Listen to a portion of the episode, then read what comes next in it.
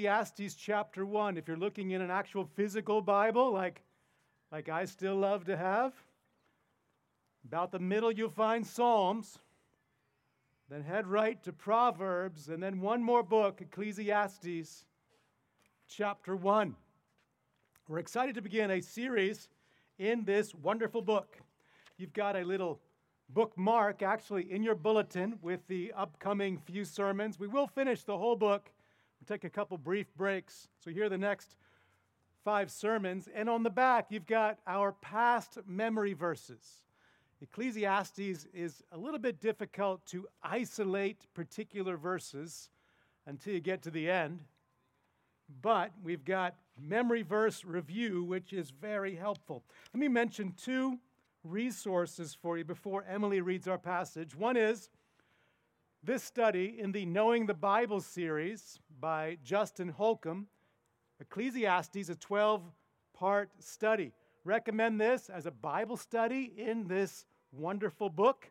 It will help you, it will hold your hand. And also this book by David Gibson, Living Life Backward. Living Life Backward How Ecclesiastes teaches us to live in light of the end. It's a great summation of this book. I recommend David Gibson's Living Life Backward. Let us be now addressed by God after I pray, and Emily will read for us. Spirit of God, do now give us the gift of illumination as we are addressed by you, blessed Trinity, in your living and active word, we pray. In Jesus' name, amen. Ecclesiastes 1, verses 1 through 11. The words of the preacher, the son of David, king in Jerusalem. Vanity of vanities, says the preacher, vanity of vanities, all is vanity. What does man gain by all the toil at which he toils under the sun? A generation goes and a generation comes, but the earth remains forever. The sun rises and the sun goes down and hastens to the place where it rises. The wind blows to the south and goes around to the north. Around and around goes the wind, and on its circuits the wind returns. All streams run to the sea, but the sea is not full. To the place where the streams flow, there they flow again. All things are full of weariness. A man cannot utter it. The eye is not satisfied with seeing, nor the ear filled with hearing.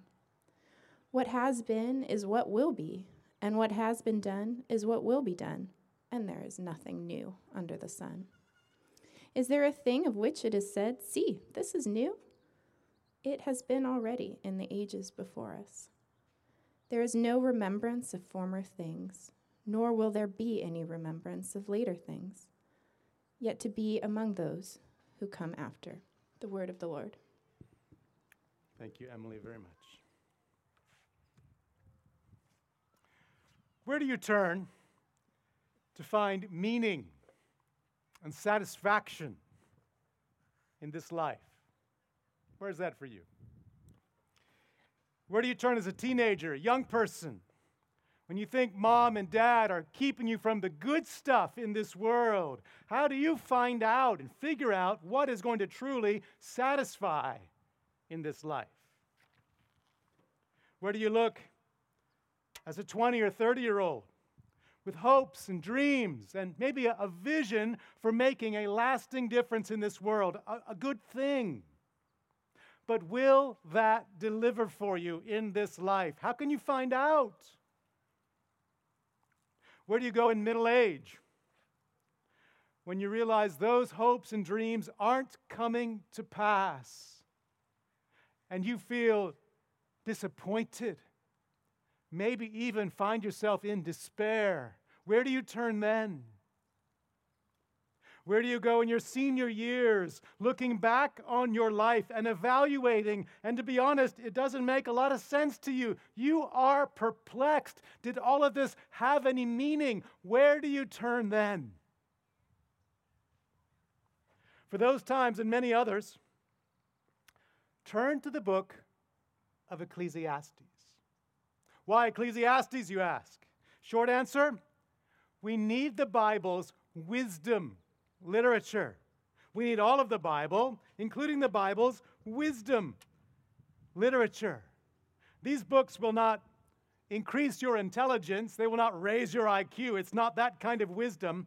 The Bible's wisdom literature is about skill for living in God's wor- world, skill for living in God's world. Practical godliness, you might say, painted on the canvas of real life. Take, for instance, the books of Proverbs, Job, and Ecclesiastes, sort of wisdom literature staples. Derek Kidner likens those three books to three different houses. Proverbs is the grand, prosperous house. We love going to that house. Job is the wrecked house. Disaster has struck that house. And Ecclesiastes is the decaying house.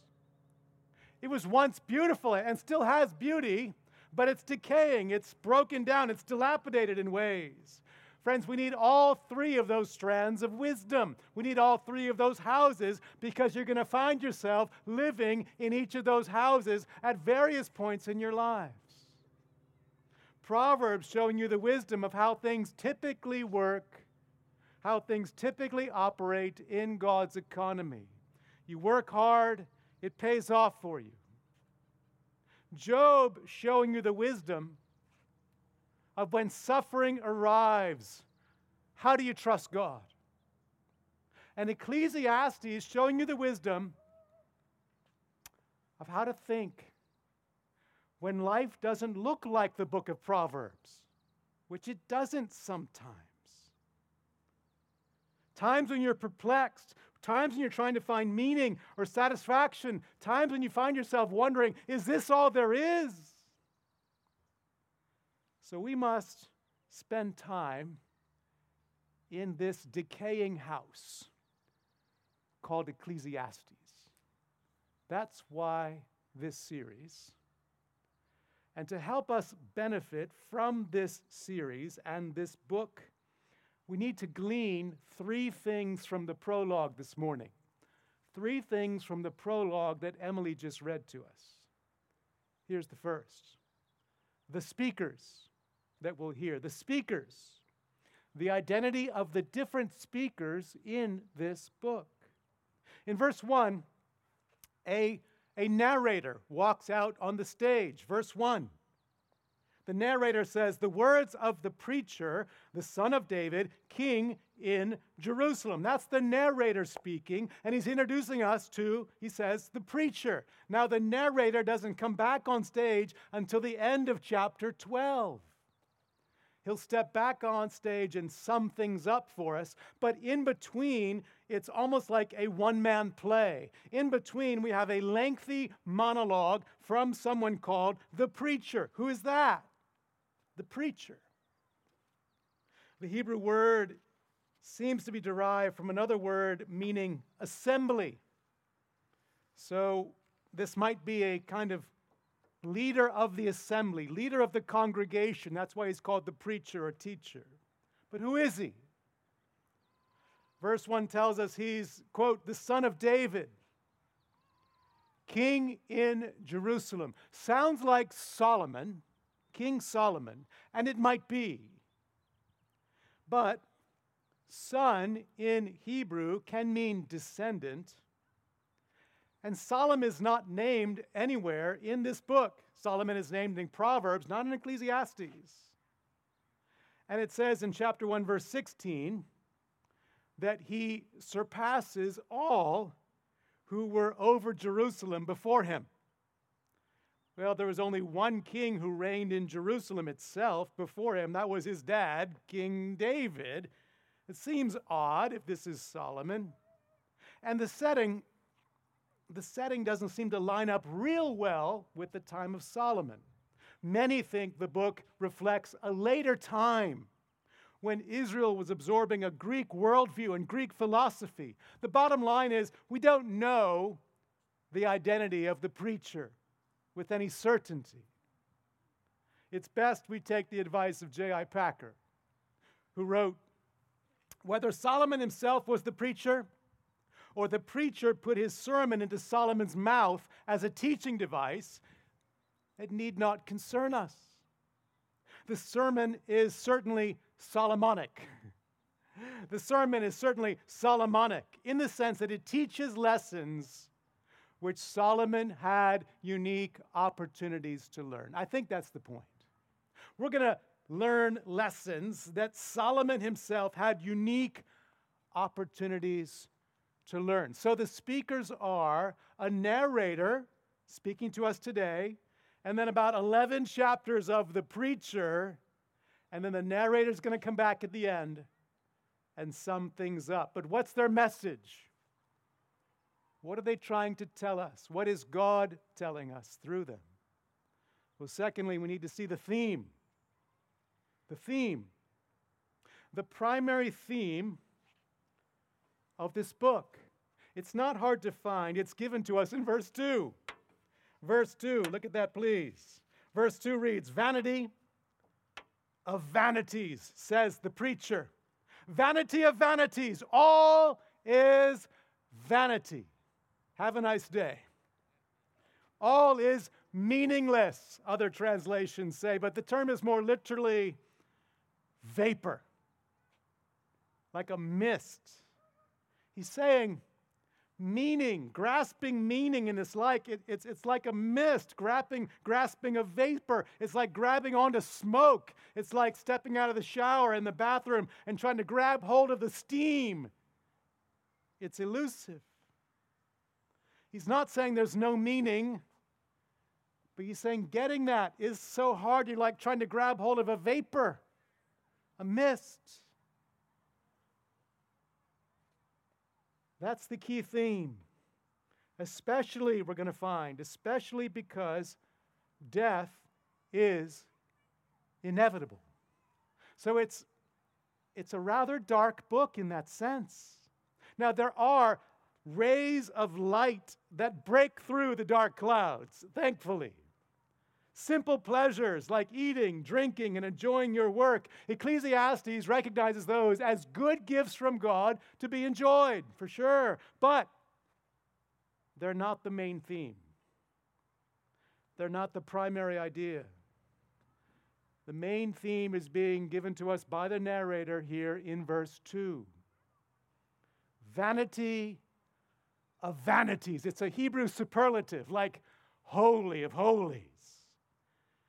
It's saying vapor like meaning to the max, mist like meaning cranked up to 10.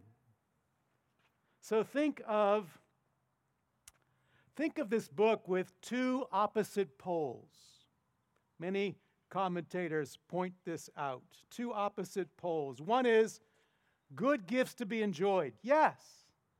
The other is meaning as a vapor, a mist, because you're going to die. And in between these poles, you experience in this book and in this life a kind of tension. I think that's some of the genius of this book. You experience, as you read it, this tension that you experience in real life between these two poles. I was with my dear wife this past Sunday down at Pacific Beach. We got away for an overnight for Valentine's.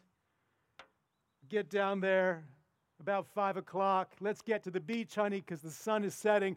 It was a spectacular sunset last Sunday. The Santa Anas were here blowing, if you recall, so it was crystal clear. The sky was a brilliant orange. And I just wanted to preserve that sunset. I wanted to freeze that moment on the beach with my wife, but I couldn't. Time kept marching on, sunset into the ocean, as it were. It got dark. I thought, that's kind of like Ecclesiastes. Such beauty, but you can't hold on to it. You can't preserve it. And, and the beauty comes with such challenges, great suffering, tremendous trials and, and difficulties. That's the tension here, the kind of polarity, beauty and pain, enjoyment and heartache. That's the tension of real life. So the question is how are you living in that tension? What, what's your approach to that tension, that polarity? How do you, how do you navigate it? Is your approach carpe diem, seize the day, hashtag YOLO, you only live once? Or, or, discouragement, often, despair, even, maybe hopelessness right now. The wisdom we need, friends, the skill for living that we need is how to navigate that tension. And the preacher is going to help us. The preacher, the narr- narrator is introducing, he's going to take us by the hand and take us on a journey, as it were, a guided journey that he himself has already taken. He's like, he's like an Arctic explorer. He's like Ernest Shackleton, but his exploration is of all that could possibly satisfy you in life. And that, that leads to the third thing we need to see here. I'll call it the search. The search. The search for meaning, purpose, significance, satisfaction. The search. The search is sort of teed up by this key question in verse 3. Look at verse 3. What does man gain?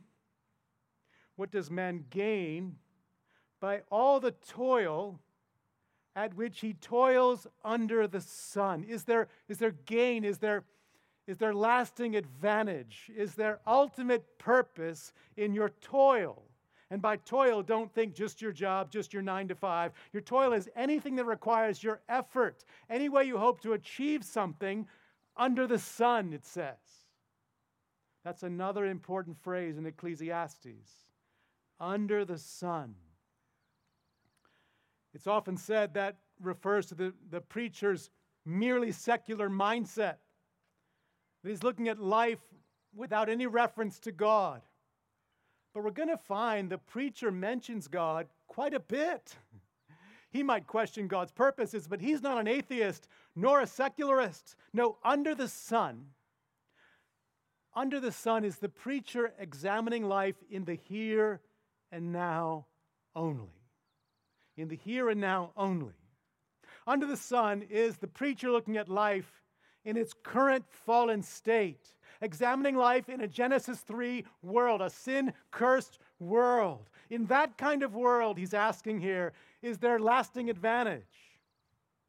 Ultimate achievement? That's the question the narrator raises. And he starts answering it in verse 4. Look at verse 4 with me. A generation goes, and a generation comes. But the earth remains forever. Think about that. A generation comes, generation goes. Can, can any of you name all of your great grandparents? I think I might be able to name one. Anybody name all of your great grandparents? If you can, tell me later. Think about that.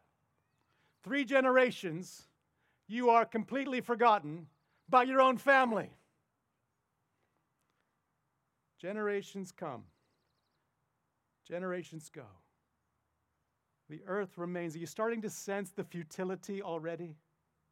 And then he illustrates it. Verse 5 The sun rises, the sun goes down, and hastens to the place where it rises, kind of like Sung and I experienced at Pacific Beach. Verse 6 The wind blows to the south and goes around to the north. Around and around goes the wind. On its circuit, the wind returns. Verse 7 All streams run to the sea, but the sea is not full to the place where the streams flow. There they flow again. He's saying it's a, it's a cyclical world. You see these cycles in nature. The sun rises and sets and does it again tomorrow. The wind blows around and around, just keeps on going. Streams flow to the ocean, the ocean's never filled up. His point is not, well, there's this evaporation cycle. His point is, nothing really changes. Nothing is ultimately achieved. And he says, that's an analogy for your life. Verse 8 All things are full of weariness. A man cannot utter it. It's beyond words. The eye is not satisfied with seeing, nor the ear filled with hearing. Your eye never says, yeah, I've seen enough. Nothing more to see. I can stop seeing now. Your ear never says, Nothing more to hear. My job is done. That never happens. So the narrator says, verse 9. I wanted to catch verse 9. What has been is what will be, and what has been done is what will be done. Notice, and there is nothing new under the sun. Nothing new under the sun. Verse 10 Is there a thing of which it is said, See, this is new? It has been already in the ages before us. Life is this merry-go-round around and around and around and around we go with nothing really new, he's saying. Sure, we have computers, they're recent, smartphones, we've been to the moon, but he's saying the cycles of birth and life and death. They're unbroken. They've not changed. The human condition in this world has not fundamentally changed. Tim Keller remarks how we often try to find meaning at a person's funeral. And we say things like, she made the world a better place, or he made the world a, a better place. And the narrator saying, no, they didn't. Not, not really not lastingly. And you won't either. Nothing changes ultimately. Nothing is achieved ultimately. The human condition is the same. Now, you might object. Maybe you are right now. You might think, well, Tab, I mean, building generational wealth changes things. Money, possessions, that's gain, that's achievement. CNN reported this week that there is a, a ship in the ocean. I don't know if you saw this, it's carrying Porsches and Bentleys. It's carrying $100,000 and $200,000 cars, and it's on fire. $200,000 cars are melting.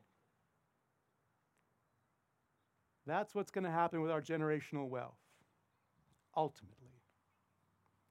You might object, yeah, but, but fame, attention, praise from others, that's impacting lives. That's gain. That's achievement. New York Times this week told the story of Ava Majury, a TikTok star. TikTok is a social media platform, Joshua Morgan. It's a frightening story because of a stalker who came after her and frightening because of the vapor that she's after. She said, I'm impacting lives. Quote, I post a video at night, close my eyes. In the morning, it's exciting to see how many views I got. Her father interjects, It's like Christmas every day. Waking up every day to see how many views you got. That's Christmas. Ecclesiastes says, no, that's chasing the wind. Teenagers, are you with me? What about reaching the pinnacle of your career? top of your profession. That is gain, that is achievement. Derwin Gray is an author and pastor. He writes that growing up, football was his God, and he reached the pinnacle of the football world, played for six seasons in the NFL. Then he writes in Christianity Today I started getting injured. My body was how I made my living. As it began to give out, I was stripped of everything I thought gave me meaning. I was left with nothing, even though seemingly I had everything. Are you hearing that? Are you starting to feel the mist, the vapor, the vanity? You're supposed to. If I could summarize the effect that at least came to my mind in one word, I would use the word expectation. Nothing ultimately changes, he's telling us. Nothing ultimately achieved for life in the here and now. I think that's supposed to shape our expectations. There's a, a counselor in the area to whom we have referred a number of our members. He's been really helpful to them, and we're so glad for that. I think all of those members have come back to me at some point and told me what they have found most helpful in meeting with this counselor. One consistent theme expectations. I found that so fascinating because it's good to change and it's good to help others change, but things might not change in how you want. And how you deal with that's really important. That's the issue with expectations.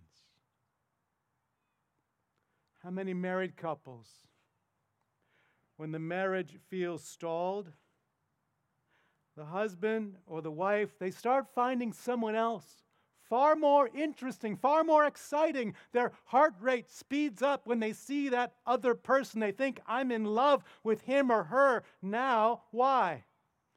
They're excited about the new the perceived change, the idolatry of, of novelty. Someone will seem more exciting at first because you had the wrong expectations. Ongoing closeness in marriage requires work. You got to expect that. In his book on midlife, Lost in the Middle, Paul Tripp describes the crisis of midlife with a bunch of D words like dis- uh, dissatisfaction, disorientation, discouragement, disappointment. Whatever your age, can't you relate to those? Dissatisfaction, disorientation, discouragement, disappointment, despair. Why do we feel those things? Often, isn't it because we're trying to wring some gain, some purpose, some achievement, some satisfaction out of the wrong things? It's like trying to wring water out of a dry towel. We've got the wrong expectation. I think that's at least one thing God is helping us with here, isn't it? Look at the sun the wind, the sea, it just cycles over and over and over. Look at your eyes and your ears. They never stop. They're never fulfilled. Nothing really new. Nothing ultimately achieved in the here and now. In life under the sun, the human condition remains the same. So have a right expectation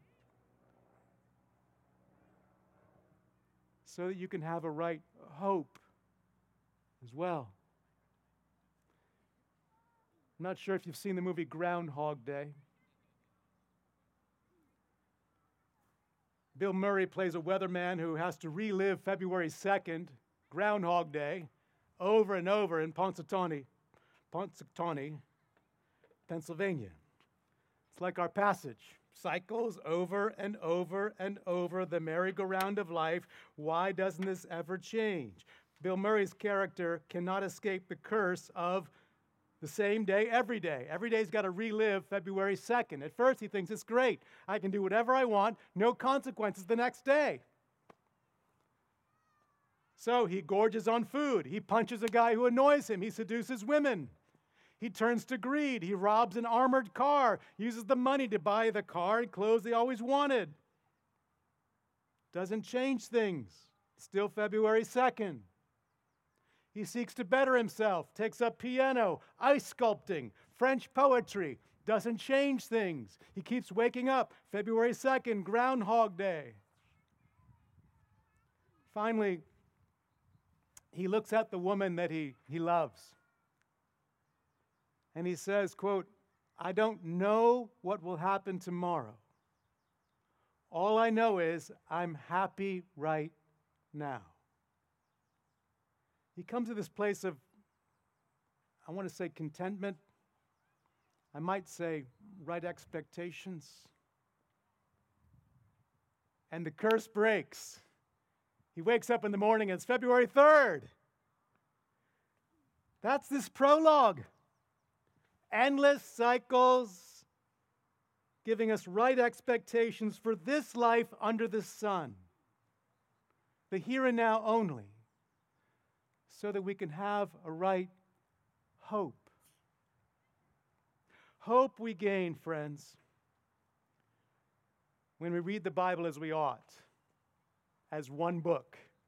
I hope the past two weeks taught us that. Read your Bible as one book hope we gain if we read this book of Ecclesiastes as we should in light of Christ. Derek Kidner has said that Ecclesiastes exists to make the darkness intolerable. Ecclesiastes exists to make the darkness intolerable. You feel this intolerable darkness why? So that then you turn to the light of the world. This book makes us ask, What am I living for? And then the New Testament comes and says, Your ultimate hope is Jesus. So, teenagers, young people, youth,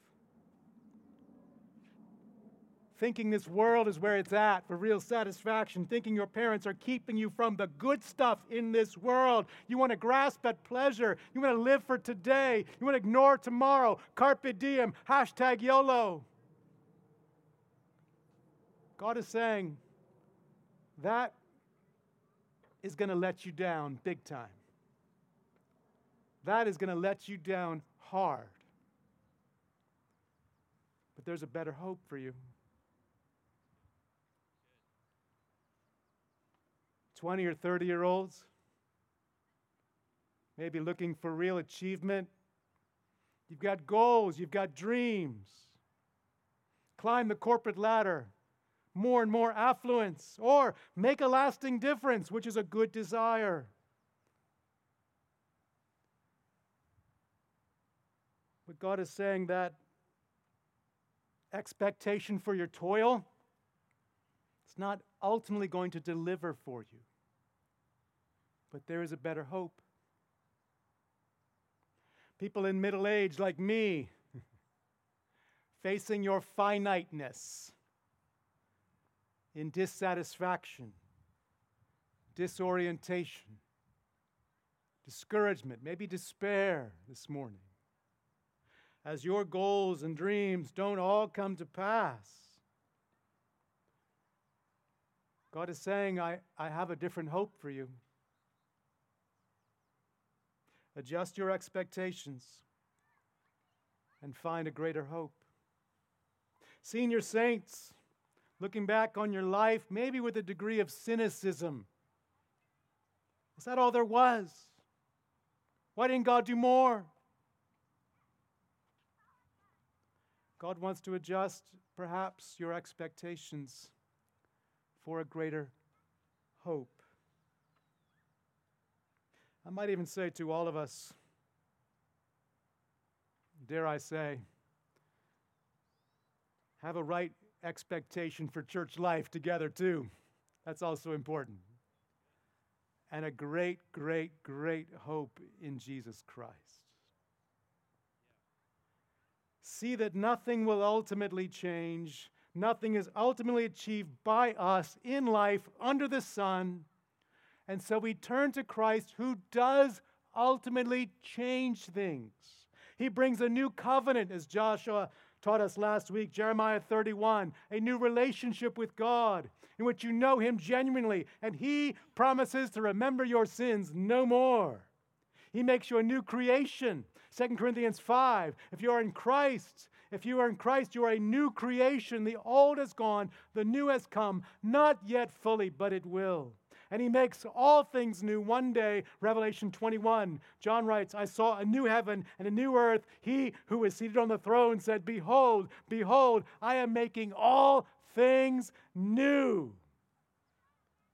So, hear God's message of wisdom for us today. Have right expectations now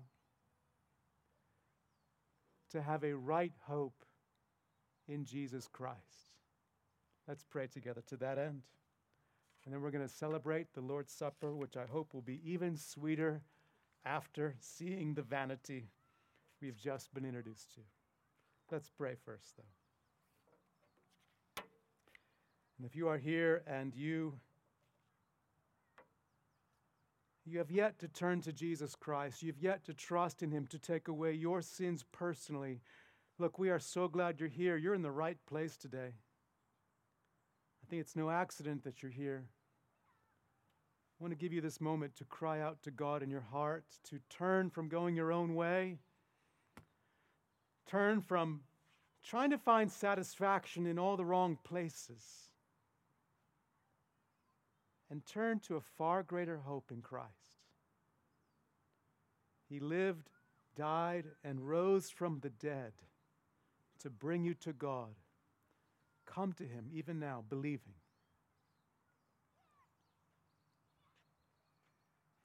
For others, maybe there's a moment here where you want to ask God for new expectations and a far greater hope.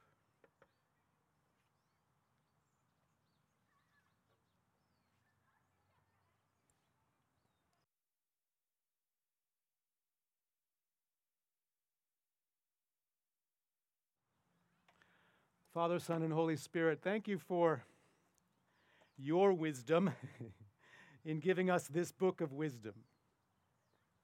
Help us to learn the lessons you have for us herein. Show us where we are pursuing satisfaction, ultimate satisfaction, wrongly. Help us where we are expecting too much from life under the sun. Forgive us where we need forgiveness. And assure us even now of a far greater hope secured for us in Jesus. We ask you for this in his name. Amen. Those who are going to serve us the Lord's Supper can come forward at this time. I hope you're feeling the sweetness, the sweetness of a far greater hope. The sweetness of a great hope your Savior has secured for you in his life, death, and resurrection. The only one who makes all things new, who brings real and lasting change. So, friends, in a moment, please receive the bread and the cup. Go back to your seat. We'll take them together and feast on Christ by faith this morning. If you've yet to turn to Christ,